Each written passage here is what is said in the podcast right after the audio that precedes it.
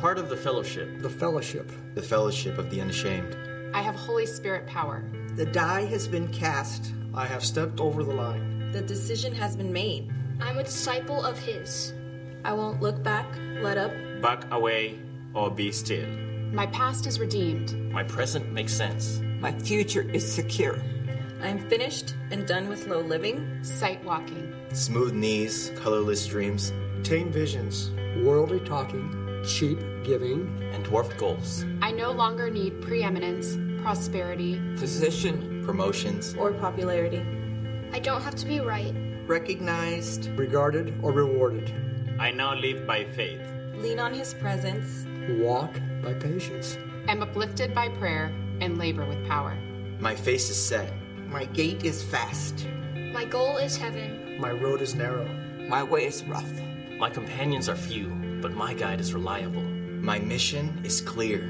I will not flinch in the face of sacrifice. Hesitate in the presence of the enemy. Pander at the pool of popularity. Or meander in the maze of mediocrity. I am a disciple of Jesus. I must keep going until He comes. Give until I drop. Preach until all know. And work until He stops me.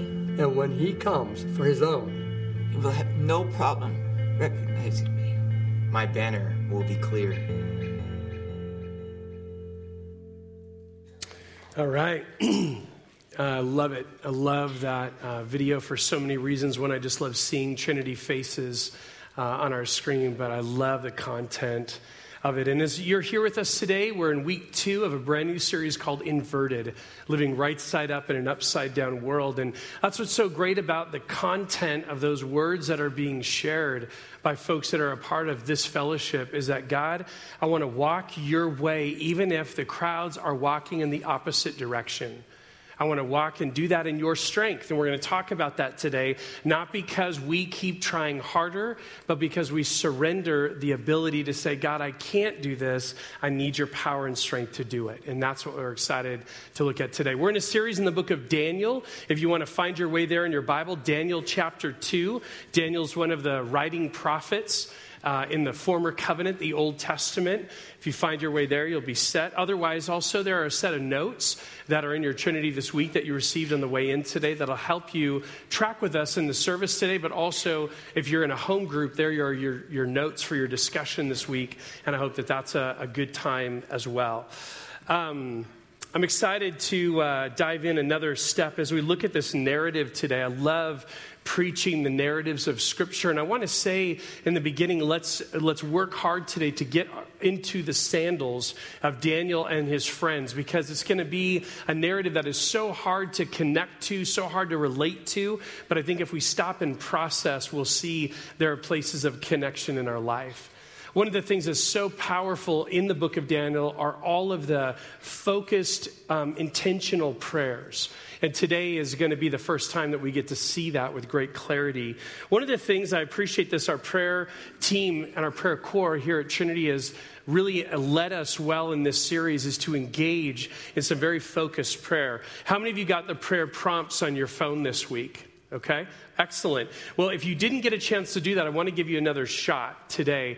And the way is this, all you need to do, if you have your phone, you can literally get it out now. No one will think it's weird that you're doing it because I'm telling you to. If you dial on your texting 81010, that's 81010, and to that number, text at TC for Trinity Church, at TC Prayer. Then throughout this week, you're going to get some prayer prompts. I got those as well this week. And just a great way to stop and consider, God, these are the kinds of things that I want to continue, that I need to continue to be praying for in my own life and in the lives of others around me in my relational world. So through this prayer initiative, that is one aspect, or just throughout the week, getting some of these prayer prompts, following the example of Daniel and these friends of saying, God, we're so dependent upon you for your strength, your power, your wisdom. The other thing is that there's a couple different focused worship and prayer nights. One of them is tonight. Tonight at 7 o'clock, we're going to be here in the worship center. And if you've never been to an event like this that had a real focus on prayer, it could be intimidating. Some of us can just kind of freeze up whenever we even think about the potential of praying in a group. And let me just give you a couple words of comfort, I guess you'd say, in this. I really want to encourage you to come tonight, because in it, there won't be the pressure that you ever have to pray out loud or pray in some sort of way that you think everyone's looking at you. It's a great community opportunity to come before the Lord and say, God, we live among a people who, generally speaking, are not walking your way. Not only do we want to walk your way, we want to be a people of influence in others' lives. And that's going to be the focus of this time tonight, a connection to God and the ability to be influential with others. So come tonight, experience it. Even for the first time, there'll be prayer stations where you kind of move from one kind of focused thought and prayer time to another. And I think you're going to dig it, especially if it's something you've never tried before, but maybe I'll see what that's about. 7 o'clock right here. And a third kind of piece to this prayer initiative is also the idea of some focused prayers in our services, of which today we'll participate in. So you'll see about that in just a few minutes. Well, in our series, sometimes it's very easy to become discouraged when it looks like the culture is, we said earlier, walking in the opposite direction. And God, how do I keep going? How do I press forward? And how do I do it in a way that is, again, not just holding ground, but in a way that's actually influential in other people's lives? And that's what this series is about, because we see that in the lives of Daniel and Hananiah and Azariah and Mishael. And as we look at this topic today, as we look at this whole series, the reality is it should not surprise us. Sometimes that's helpful just to kind of take the air out of the issue sometimes. It should not surprise us that our culture is where it's at. Paul, writing to the church at Rome, he lays out an idea, and he basically says this: if we as a people will set aside God's design and insert instead something else of our own, it's always going to lead to the same direction. And culture over culture, people over people, it always ends up the same. This is what he wrote to the Romans in chapter 1. You can see it on the screen. For although they knew God, they neither glorified him as God nor gave thanks to him. But their thinking became futile, and their foolish hearts were darkened. Although they claimed to be wise, they became fools. Furthermore, just as they did not think it worthwhile to retain the knowledge of God, so God gave them over to a depraved mind, so that they might do what ought not to be done. They have become filled with every kind of wickedness, evil, greed, and depravity. Although they know God's righteous decree that those who do such things deserve death, they not only continue to do these very things, but also approve of those who practice them. I read Romans 1 and I read about a post-Christian America. We defined that term last week. We said it doesn't mean that there are no Jesus followers in this country. It's just that by and large, as a people, we're walking a path different from a Judeo-Christian approach that we had maybe done in decades and generations previously. And this is where we find ourselves today. One of the things that we said we wanted to do throughout this series was start every week by having these 4 ideas, these 4 axioms that will help us hopefully stay in tension.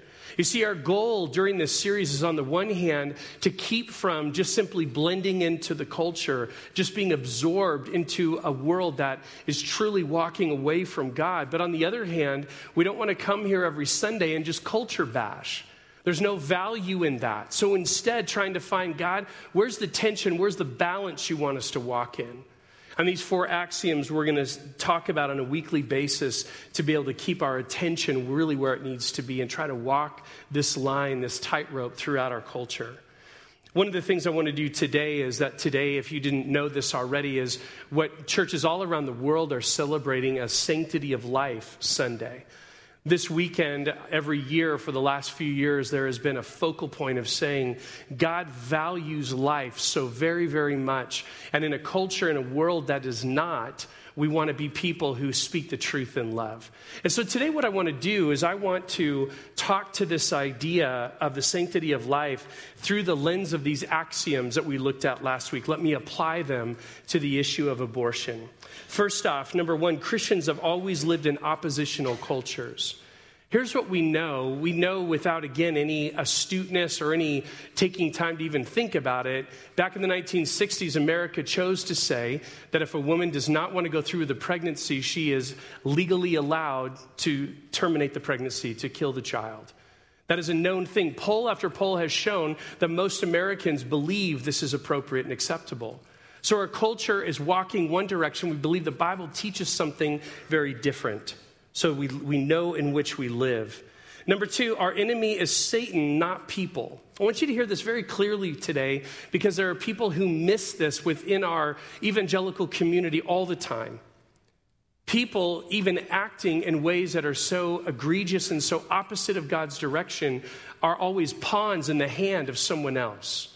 The Bible talks about the idea that the God of this age has blinded the minds of unbelievers. Satan is always the one behind acts of treachery, acts that are against the design of God. So no matter if they are medical staff, no matter if they are counselors encouraging people to have abortions, whether they are even women who have had them, they are not the enemy. It is always Satan's work behind the scenes that is actually the one that we need to look to and the one we need to identify. Number three, I love this. God calls us to rescue people, not the culture. This was the axiom we shared last week. God calls us to rescue people, not the culture. So this, while there are Christians, and I believe there might be a place to, as Christians, talk about public policy, we don't want to put all of our energies and efforts up here at changing a culture when we forget the people in the middle who form those ideas and talk about them along the way. That is the area of influence that God would have us to go, through relational opportunities that we have with people. So here's what we do, and I love this. Last year, we put together something like this about how we want to be a people who don't curse the darkness, but instead light candles. And that's one way we can do this. One way that we can be a people who are rescuing people rather than the culture are ways that we can support the San Bernardino Pregnancy and Family Resource Center.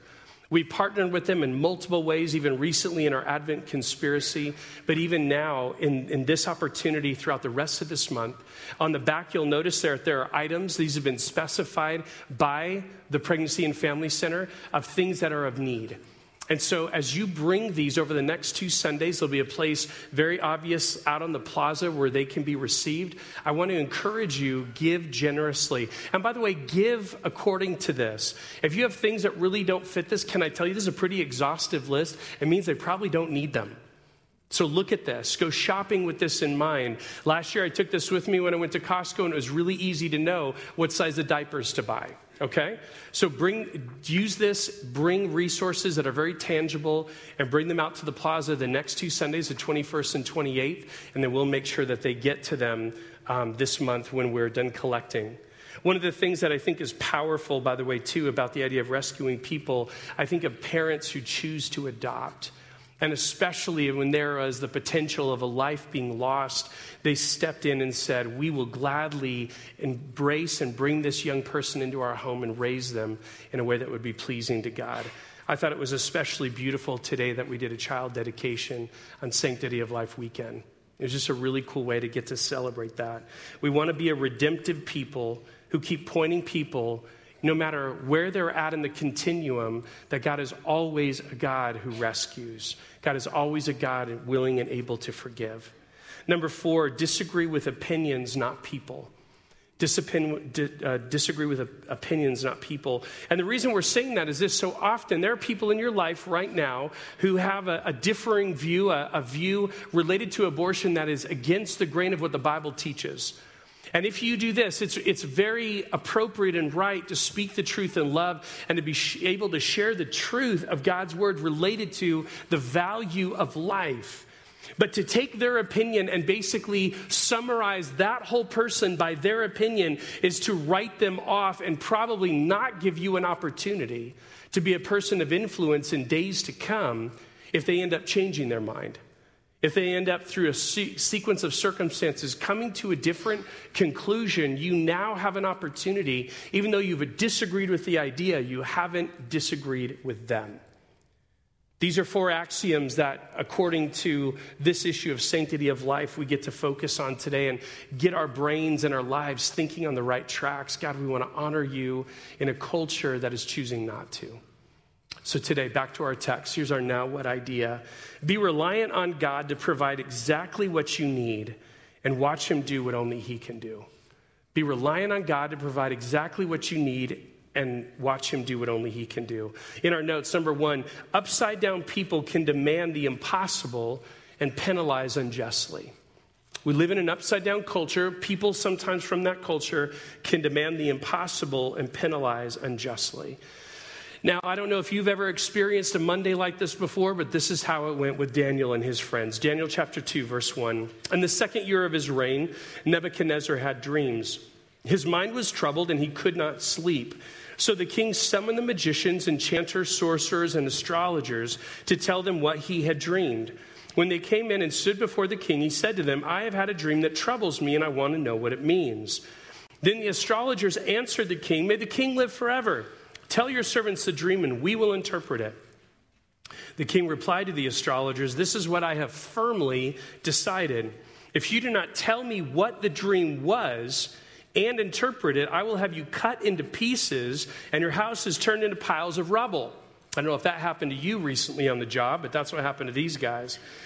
But if you tell me the dream and explain it, you will receive from me gifts and rewards and great honor. So tell me the dream and interpret it for me. Once more they replied, Let the king tell his servants the dream and we will interpret it. Same thing he said a minute ago. Then the king answered, I am certain that you are trying to gain time, because you realize that this is what I have firmly decided. If you do not tell me the dream, there is only one penalty for you. You have conspired to tell me misleading and wicked things, hoping the situation will change. So then tell me the dream, and I will know that you can interpret it for me. The astrologers answered the king, There is no one on earth who can do what the king asks. No king, however great and mighty, has ever asked such a thing of any magician or enchanter or astrologer. What the king asks is too difficult. No one can reveal it to the king except the gods, and they do not live among humans. This made the king so angry and furious that he ordered the execution of all the wise men of Babylon. So the decree was issued to put the wise men to death, and the men were sent to look for Daniel and his friends to put them to death. Boom, okay, right out of the gates. This is a tough passage. This is a tough reality. And like we said, we want to get into the story and not read it as some great flannel graph from third grade. This is a today. This is for you. This is some of the things you're working through. A little bit different change of course, but when you think about the fact that you could die quickly. I don't know if you saw the news, but the people of Hawaii thought that was happening yesterday. Right? Massive texts all over the island of Oahu that an imminent missile strike was coming, and it wasn't a drill. It's fascinating. I read a few accounts of how people responded because there was no idea that this was just something that was an errant text. By the way, talk about an error, right? I just made thousands of people think they're about to die. But those people were going through that thought, emotional reality process of going, I could die in seconds. Daniel and his friends, the very last words we read, they're rounding up the other wise men of the kingdom to have them all executed. That's what's on the line. You and I haven't faced death like that very often, if at all, but we have faced some challenges that looked as though our whole life, our whole career, our whole series of relationships were on the line. So let's get into the narrative today and find ourselves somewhere in the story. This is how it begins. We see that the king is troubled by this dream, and basically at the end of the day, he's just tired of it. He's wised up to a couple things. He employs a great amount of people. All of these, by the way, are trained in the ways of witchcraft and the occult. You have to see it for what it is. As we are reading, you're kind of wondering, is this Harry Potter? Like, what's going on? All the wizards and enchanters, what's going on? This is who this group of people were. And so what Nebuchadnezzar used them for was to say, I want you to tell me what's going to happen. That's what they were employed to do. Speak about the future. Interpret dreams. Give me understandings of visions so I can know what to do. That was their sole purpose. Well, Nebuchadnezzar had it. He realized that he was being manipulated, so he says, I don't really think you have any real power. Let's put it to the test. Don't just interpret the dream. Tell me the dream. Tell me what I dreamed, and then tell me what it means. And as they go through this whole process, you catch the incredible absurdity, right? You get it. Like, no one is able to do this. And interestingly enough, the wise men, after a few conversations, say exactly these words. They speak very truthful words. No one can do what the king is asking. And we realize the tyrannical heart of Nebuchadnezzar, because he doesn't just want to expose them. He doesn't want to just say, you're truly not able to do what I thought you were able to do or what you're here for. I'm going to kill you if it doesn't work out, if you prove to be the phonies that you are. So the guy, rightfully so, is a madman. Now, when you think about some of this reality, one of the things I think that's a very fair question that raised in my head. Last week, if you were here, you remembered that Daniel and his friends, they were resolved not to defile themselves by eating the king's food, okay? And we talked about that. That wasn't just a smallish thing. In the Jewish understanding, God had given very clear black and white realities of what they could eat and what they could not. So it wasn't a gray area. But some of you are doing the math and you're going, okay, wait a second. They took a hard stance on not eating bacon, but yet now they're being schooled in the ways of witchcraft and they don't seem to be protesting. One looks a little bit more important than the other. If you're going to make that kind of strong stand about eating pork, why wouldn't you make the same stand about engaging in an education in astrology? It's a fair question. And as I was processing it and as I was reading and getting different ideas, basically commentators come to the same conclusion. Daniel and his friends potentially had the ability to influence the situation with their diet, and they gave, like we said last week, a great idea of what to do instead, a great alternative. This time, though, when you think of their academic studies, this idea of understanding the ways of witchcraft, that's what they were there for. Nebuchadnezzar exiled them, stole them from their homes and their families and their cities, and brought them here primarily for this purpose, to be trained to tell him what the future was. There was really no avoiding it. So this is what we find that I think is a really powerful truth. In the midst of an educational system that was so against what God had designed, they were able to stay focused on Yahweh, both in the classroom and out of class. And as we see in the narratives, they kept their hearts toward him no matter what they were being trained or taught. And that's a powerful reality for us to consider, no matter what degree of education that we receive in our lives, whether in a classroom or in the media or any other place. God, we have the ability to not necessarily go with a flow, but instead to keep our minds set on you and to walk your way. So in this contrast, they have this conversation, and these quote, wise men rightly understand the issue. King, there is no one on the planet who can do what you're asking. This is an absolutely absurd idea. Only, quote, the gods know these things. And the interesting thing is they were completely correct in everything they said. No matter, Nebuchadnezzar sends out the death warrant. Everyone's going to be herded in, and they're going to be executed. These are very, very challenging, frightful days. It leads us to number 2. Right-side-up people respond with perception, partnership, and prayer. Right-side-up people, they respond with perception, partnership, and prayer. Continuing on in chapter 2, verse 14. When Arioch, the commander of the king's guard, had gone out to put to death the wise men of Babylon, Daniel spoke to him with wisdom and tact. And I love those words.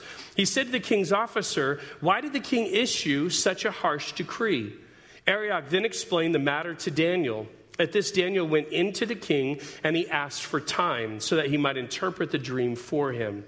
Then Daniel returned to his house and explained the matter to his friends, Hananiah, Mishael, and Azariah. He urged them to plead for mercy from the God of heaven concerning this mystery, so that he and his friends might not be executed with the rest of the wise men of Babylon. During the night, the mystery was revealed to Daniel in a vision. Then Daniel praised the God of heaven, and this is what he said. Praise be to the name of God forever and ever. Wisdom and power are his. He changes times and seasons. He deposes kings and raises up others. He gives wisdom to the wise and knowledge to the discerning. He reveals deep and hidden things, and he knows what lies in darkness, and light dwells with him. I thank and praise you, God of my ancestors. You have given me wisdom and power. You have made known to me what we asked of you, and you have made known to us the dream of the king. God shows up in a miraculous way. And here's what how it lays out. Daniel, and this is what I want you to catch. Daniel in the midst, he and his friends are most likely not even through this training yet, but somewhere in the middle of it. But they're a part of the wise men because they're being trained to be such. This commander of the army comes and herds him up, grabs him and his friends. He's going to take him to death. But here's the wild thing. In the midst of that kind of chaos, Daniel has the wisdom and tact to say, can you help me understand why the king is being so harsh? He just asks a question. I've been very fortunate in my life to spend time with people who are truly biblically wise. And one of the characteristics I've noticed of them is that they're really great at asking questions. You see, it would have been my knee-jerk reaction, probably yours, that in the face of opposition, I'm going to get defensive. I'm going to start talking about my rights and how you can't do. Daniel, first thing he does, this is very extreme. Can you help me understand why the king would be so harsh? He just asks a good question. And as a result, he's able to have entrance to the king, able to plead for more time so that they can get what he's asking for and to go back to his God, the God of Israel, to find this need. The king grants it. Here's what I want you to see. It not only was that sense of perception of being wise in the middle of it, but it was also a sense of partnership, because remember what he did. As soon as he came back, they all probably had the same kind of quarters. He came back to his other friends. He quickly enlisted them. You've got to help me. Let's pray that God would show us what we need to know. That is a powerful reality out of this passage. Daniel didn't bear the burden alone of the needs that were before him. He encouraged, he engaged other people in his relational world who loved God like he did. Would you pray along with me for this need? That is a powerful reality, a principle for us to stop and consider, that this is something that they did, that they engaged this together. And what did they engage? They engaged prayer.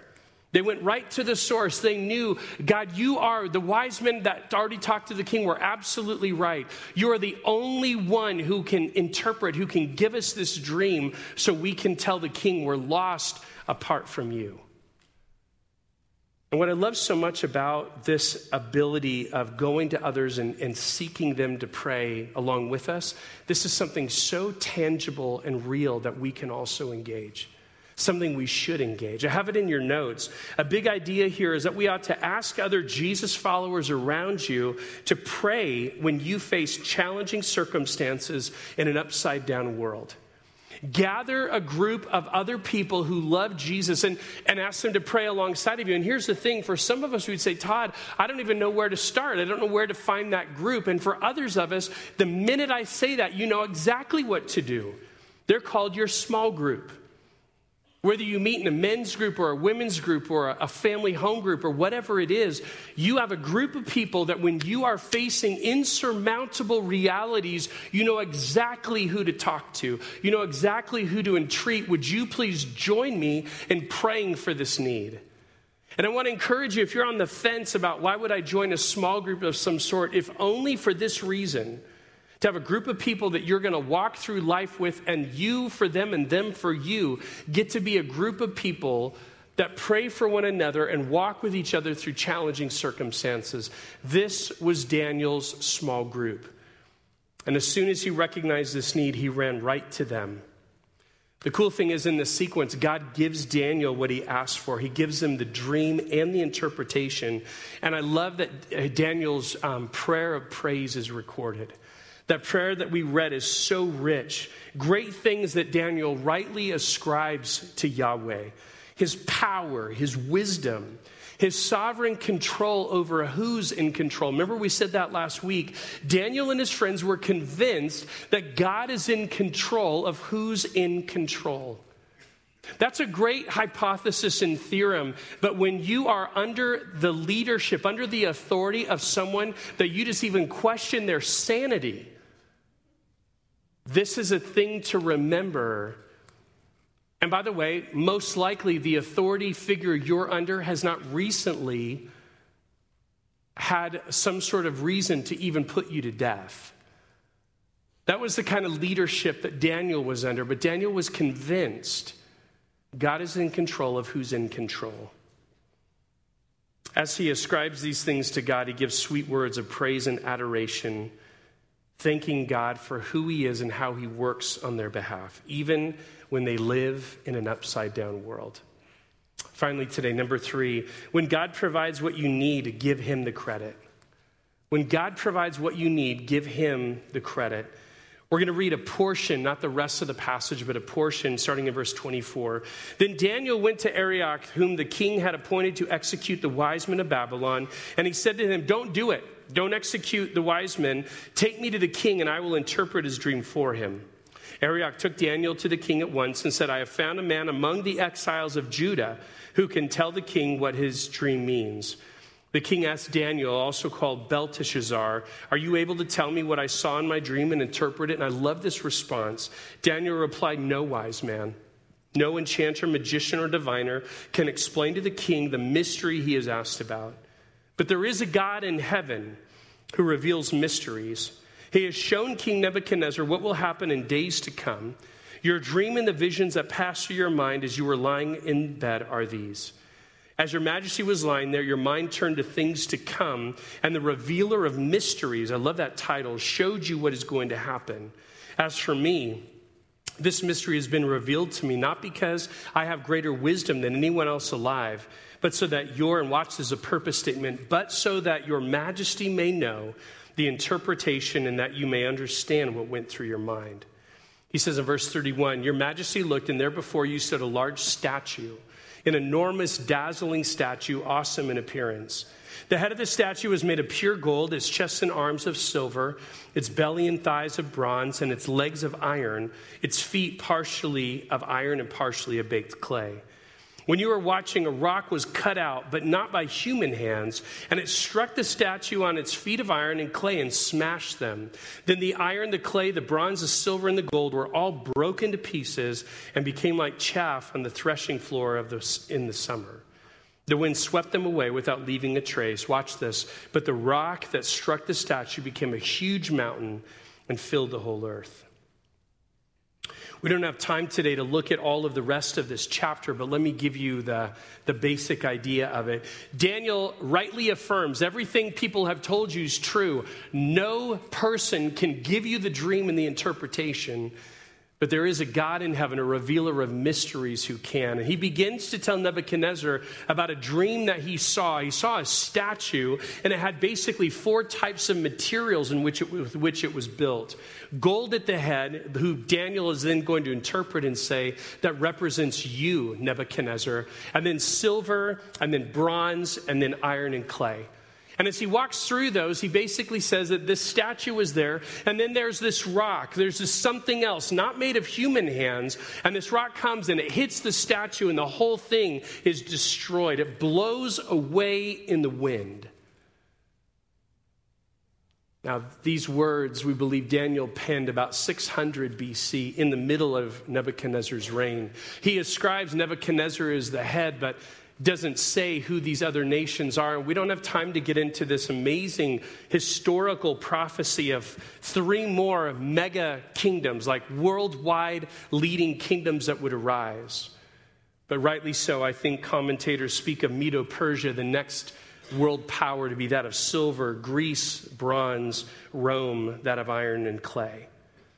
But the point is this: I want you to see Jesus in this passage.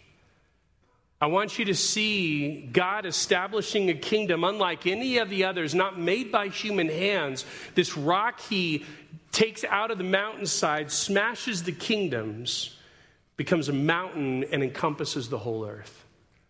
This is what's wild to me. Nebuchadnezzar saw Jesus' arrival 600 years before he came.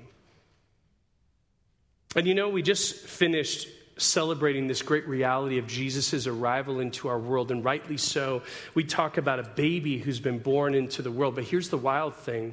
If this is what's happening at the same time that this rock is being cut from the mountain and it's destroying this Roman Empire, this means this happened when Jesus was born. Not the Revelation 19 Jesus where he's on a white horse and he's got the armies of heaven behind him. This is a baby in our eyes, but what God was doing at a cosmic level is he was sending the rock that would destroy the kingdoms of the world, establishing his own.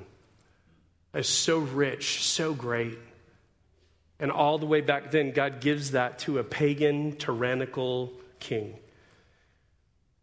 In it, I want you to see a powerful reality at the end of this interpretation. By the way, you must have understood this. Nebuchadnezzar, as he's hearing Daniel not only give the dream, but give the interpretation in real time, he's asking this question: I put before you an impossible task. How on earth could you know? That's exactly what I saw in my head. How could you know this? And this king who was ready to just at will execute numerous people in his kingdom, he falls on his face in a position of humility and he says, there is no other God but Daniel's God, because he reveals mysteries that no one else could know. Daniel said, even within the part we read, don't credit me with being so sharp. God is the one who's going to tell you the dream and tell you what it means. Give him all the credit. And my question to you is this: God shows up in this passage in an incredibly powerful, amazing way. And my question to you is, sometimes in our part of evangelicalism, meaning the like-minded people of Trinity Church, like-hearted people, what we can tend to do is to make our faith so logical, to make it so A plus B equals C. And guess what? In a normative world, A plus B never equals the supernatural. Have we drifted into a place where we just wonder, God, I don't know if you can ever show up in God-sized ways? Daniel and his friends did not believe that. And they entreated God, God, we need you desperately. Our lives are on the line. Please, please show up. I have that in your notes. Daniel didn't go looking for a challenge that day, but he did know where to go when it came to him. Like you and I, we don't need to go looking for challenges in an oppositional culture, but when they come, do you know on whom to rely? Do you know where to go with the need? That's our big idea this week. And I want to say, by the way, in closing, Daniel, as a result of this, Nebuchadnezzar exalts him to the second highest position of leadership in this pagan land of Babylon. Remember, he was an exiled teenager last week. Now he's ruling the kingdom. By the way, sounds a little bit like another young man I remember who also was shipped to another place, exiled there, served in dungeons, but ultimately, at the interpretation of a dream, was exalted to the place of number 2 leader in the land called Egypt, a young man named Joseph. God has an interesting way of still influencing a culture that has turned their back on him. How would God want to use you? Our big idea this week: be reliant on God to provide exactly what you need and watch him do what only he can do. I want to close today with one of those prayer exercises we talked about. The band's not going to come back up, but I want you to look again at the prayer that we have recorded in Daniel chapter 2. This is that passage when Daniel is just praising God for his amazing power at revealing the dream and the interpretation to him. And what I want you to do, I just want you to pick a line. We're not going to pray in groups or out loud, but just to yourself, I want you to pick one of those lines from that prayer. And I want that to be a line that prompts you to praise God for what he is doing or what he's done that has demonstrated his power so clearly to you and maybe even to the lives of those that you're doing life with in your world. I'm going to be quiet and let you focus, and then I'll gather us together in a closing prayer before we go. Father, we... all around this auditorium, praises are being lifted to you, prayers of gratitude for the ways that you've worked, the ways that you have shown yourself strong, the ways you have intervened, the ways you've rescued. And we join with Daniel in words of adoration and praise because you are so worthy of them. I think of the line within this prayer that you change times and seasons. And you don't do that asking our permission. You just do. And God, I think about the ways that in my life you have seen fit to change times and seasons, to open this door and close another, and to direct us toward exactly what your purpose is for us. I thank you that at a very sovereign level, at a very mega understanding of everything about our lives, God, you are giving direction and leadership, and we can trust your faithfulness and your power. God, our prayers of praise are lifted to you today for being the kind of God we can rely on when our backs are against the wall and we have no idea how things are going to work out. We are so grateful for your power on display in and through us. We love you, and we pray in your great name today. Amen. If there is anything that we could be praying for you about today, there'll be some folks up front who would just love to pray with you. They won't counsel you or whatever, just pray. Otherwise, have a great week. We'll see you next weekend.